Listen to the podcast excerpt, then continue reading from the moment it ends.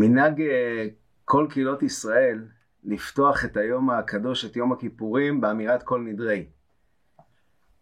כהקדמה לכל נדרי, אנחנו אומרים דברים שמביא כבר אחד מראשוני אשכנז, המר"ם מרוטנבורג, על דעת המקום ועל דעת הקהל, בישיבה של מעלה בישיבה של מטה, אנו מתירים להתפלל עם העבריינים. הרב וישליצקי זצ"ל אה, היה אומר שאנחנו רגילים לשים את עצמנו במשבצת של האנו ואת האחרים במשבצת של העבריינים. הוא היה אומר שאולי כדאי לבוא במבט של ענווה, שכשאומרים הרחק משכן רע, אולי השכן רע הוא לא השכן, אלא חלילה אני. בכל אופן, אמ, למה צריך יותר להתפלל עם העבריינים? הרי מדובר ביום הכיפורים, בית כנסת גדוש, אה, מלא מתפללים, לא מדובר פה כנראה שהעבריינים משלימים עניין, אלא היתר לצרף אותם לציבור. שאלה למה צריך היתר על הדבר הזה? הרי הרמב"ם אומר באיגרת השמד בסופה, וגם כן אינו ראוי להרחיק מחללי שבתות ולמאוס אותם, אלא לקרבם ולזרזם בעשיית המצוות. וכבר פירשו ז"ל שהפושע שפשע ברצונו, כשיבוא לבית הכנסת להתפלל, מקבלים אותו, ואין נוהגים בו מנהג ביזיון. וסמכו אותו לדברי שלמה במשלי, לא יבוזו לגנב כי יגנוב, מסביר הרמב"ם הסבר מעניין, מה זה לא יבוזו לגנב כי יגנוב? לא יבוזו לפושעי ישראל שהם באים להתפלל בסתר ולגנוב מצוות. כלומר, גם אם הוא פושע ישראל, הוא בא לגנוב מצווה, הוא בא להתפלל, צריך לקבל אותו באהבה. בסוגריים אני נזכר שהרב רבינוביץ' זצ"ל אה, סיפר לי פעם שהתפילה שהייתה מלאה באנשים, כשהוא היה בחוץ לארץ, תפילה שהייתה ממש ממש אה, מיוחדת בזה שהרבה אנשים הגיעו אליה, גם ציבור שלא מגיע כל השנה, הייתה דווקא מנחה של, של ערב יום כיפור. למה מנחה של ערב יום כיפור? מה יש שם? אז הוא אומר, כיוון שאנשים לא רצו להיכלל בכלל פושעי ישראל, שזה קרקפתא דלא מנח תפילין, אנשים היו באים במנחה לפני יום כיפור להניח תפילין פעם בשנה. לא להיות בכלל פושעי ישראל. לסגור סוגריים. בכל אופן אומר הרמב"ם באיגרת השמד, שאדם שרוצה, גם אם הוא מחלל שבתות, רוצה לבוא להתפלל, לקבל אותו. ושוב, לא מדובר פה ביום הכיפורים, ברוב רוב המקרים להשלים מניין, שזאת שאלה כבדה. מדובר לבוא להיות בכלל הציבור. אז למה צריך להתיר להתפלל עם העבריינים? המרדכי אומר שבאמת לא מדובר פה בכל עבריין, אלא מדובר פה במימרה שאנחנו אומרים בפתיחה הזאת, הוא אומר, מתירים חרם להתפלל עם כל איש אשר עבר על גזירת הקהל. כלומר, לא מדובר פה על אדם שעובר עבירה, אלא מדובר על אדם שעבר על גזירות הקהל, החרימו אותו, ועכשיו אנחנו צריכים להתיר את החרם, לפתוח את החרם הזה, וזה כמובן אה, קשור לכל נדרי, כן? כל נדרי אנחנו מתירים את הנדרים, כהקדמה לזה אנחנו מתייחסים לאנשים שלא יכלו להיכנס לקהילה, שנידו אותם, החרימו אותם, ולכן צריך אה, להתיר להם את, ה, את, ה, את החרם.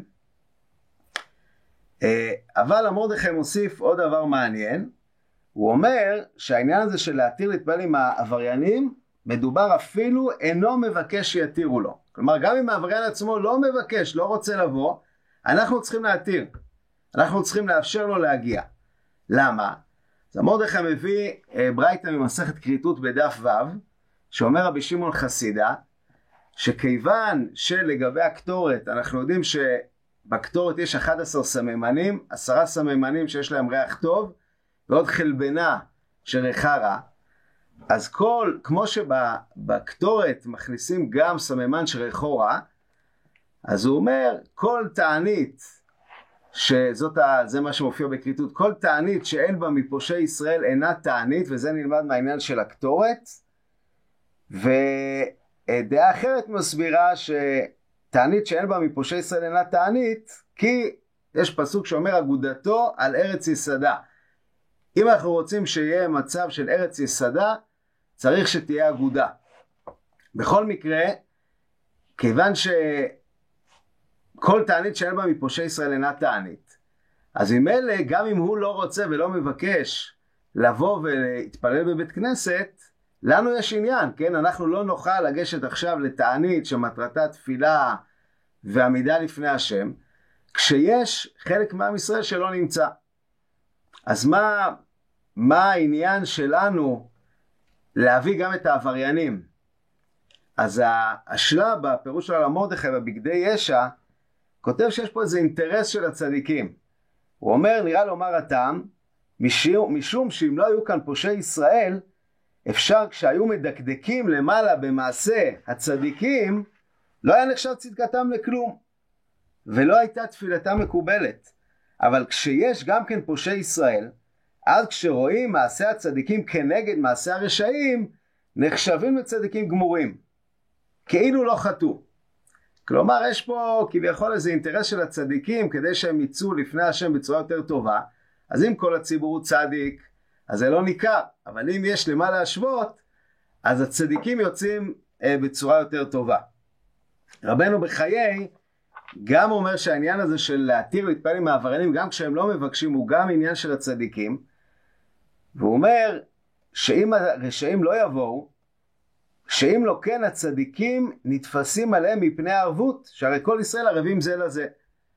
זאת אומרת אם יש חלק מעם ישראל שנמצא בחוץ ויש לך כ, כאדם כשר יש לך ערבות כלפיהם והם לא יבואו אז זה איזה קטרוג איזה קפידה שיש על, ה, על הצדיק הר"ן בדרשות, בדרשה ראשונה, אומר שהרשעים, העבריינים שבאים, הם לא רק אה, באים לפתור את בעיית הערבות או להדגיש את הצדיקות של הצדיקים, אלא בעצם הם יכולים לתרום גם לצדיק. כמו שבחלבנה, שכשהיא עומדת בפני עצמה ריחה רע, אבל כשמכניסים אותה בכל התערובת של הקטורת, אז ממילא גם הסממנים האחרים מתבשמים מהחלבנה, יש איזה משהו יותר טוב כשיוצא, כשיש ערבוב. אומר הר"ן בדרשות שאותו דבר גם בעניין הזה של עם ישראל. כשיש רשע, כשיש עבריין שעומד בפני עצמו, אז באמת העמידה שלו לבד היא בעייתית. אבל יש משהו, אם ניקח לדוגמה את העניין אולי של העזות של הרשע, אז העזות הזאת בפני עצמה היא דבר בעייתי. אבל כשהיא מתערבבת עם הצדיקים, זה יכול להיות שיש צדיק שהוא, יש לו יותר מדי את מידת ההתבטלות והענווה, והוא צריך אולי איזה מקום יותר של, אה, של עוז, של עזות דקדושה. זה יכול להיות שהחיבור שיש לו עם העבריינים, הוא משהו שייתן ריח יותר טוב מאשר כשהוא עומד בפני עצמו. הרב קוק הולך בכיוון אחר, ואומר באגרות, שהעניין של אה, אנו מתירים להתפלל עם העבריינים, הכוונה, אבל להתפלל, כלומר לדרוש בלב ונפש את שלום הכלל כולו וישועתו. לדרוש בלב ונפש את שלום הכלל וישועתו. דהיינו, לא שייך שביום הקדוש הזה, ביום הכיפורים, שהכהן הגדול נכנס לקודש וכתוב לגבי הקטורת וכיפר בעדו ובעד ביתו ובעד כל קהל ישראל, לא שייך בכלל לבוא ולעמוד בתפילה כשחלק מעם ישראל נמצא בחוץ. זה לא רק העניין שהצדיק ייענש כי יש לו ערבות על הרשעים, אלא הוא לא מסוגל בכלל לעמוד בתפילה ביום כל כך מיוחד, ביום שעומדים לפני השם, כשחלק מה, מהנשמה הישראלית, חלק מה, מעם ישראל לא נמצא בפנים.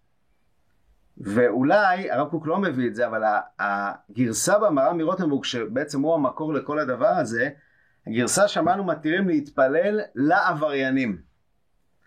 ולעבריינים אולי הכוונה אנו מתירים להתפלל על העבריינים. כלומר, זה לא היתר להם לבוא, אלא זה צורך קיומי רוחני של עם ישראל, של הצדיקים להתפלל על העבריינים, לדרוש בטובתם. אני רוצה לסיים בסיפור מדהים. היה בגרמניה שלפני מלחמת העולם השנייה, היה יהודי בשם רטרנאו. והיהודי הזה וגם אביו היו כבר מאוד מאוד רחוקים מתורה, ממצוות, מאוד מאוד uh, מתבוללים. ואותו רטנאו היה נוהג ביום הכיפורים להגיע בברלין, להגיע לבית הכנסת עם רכב, יש אומרים עם מרצדס לבנה, אם יהיו חטאיכם כשנים כשלג ילבינו, היה נכנס לבית כנסת, אומר קדיש על אבא שלו ויוצא. ויהודי המזרח, אלה שהגיעו לגרמניה מפולין, האוסט יודן, מאוד לא אהבו את זה, וצחקו על זה שזה טובל ושרץ בידו וכולי. והשרידש, הרב ויינברג, אמר שיהודי שיש לו את הרגש לבוא ולהגיד קדיש על אבא שלו, זה יהודי שגם בסוף יחזור לאביו שבשמיים. ולכן לא צריך uh, להרחיק אותו וצריך uh, לקבל אותו. לפני 10-15 שנים, uh, מורי חמי, הרב אברהם ויינגורט, נתן שיעור במודיעין, והוא סיפר את זה בהקשר של יעקב שיצא מחרן, ויש שם חזרה אחורה, וחז"ל אומרים, אפשר עברתי על מקום שהתפללו בו אבותיי ולא התפללתי? אז הוא אמר שמי שיש לו רגש כלפי האבות, אז זה אדם שיש לו מעלה גדולה. הוא סיפר את הסיפור על אה, רטנאו, ואז אחד הבחורים שישב שם, אמר, אני מהמשפחה של רטנאו. אני צאצא לא ישירות שלו, אלא של, של האבא דרך הבת. אז רואים ככה כמה הרב ויינברג ראה למרחוק, ואמר יהודי שבא להגיד קדיש על אבא שלו, כבר יהיה גם איזה קשר לאביב שבשמיים.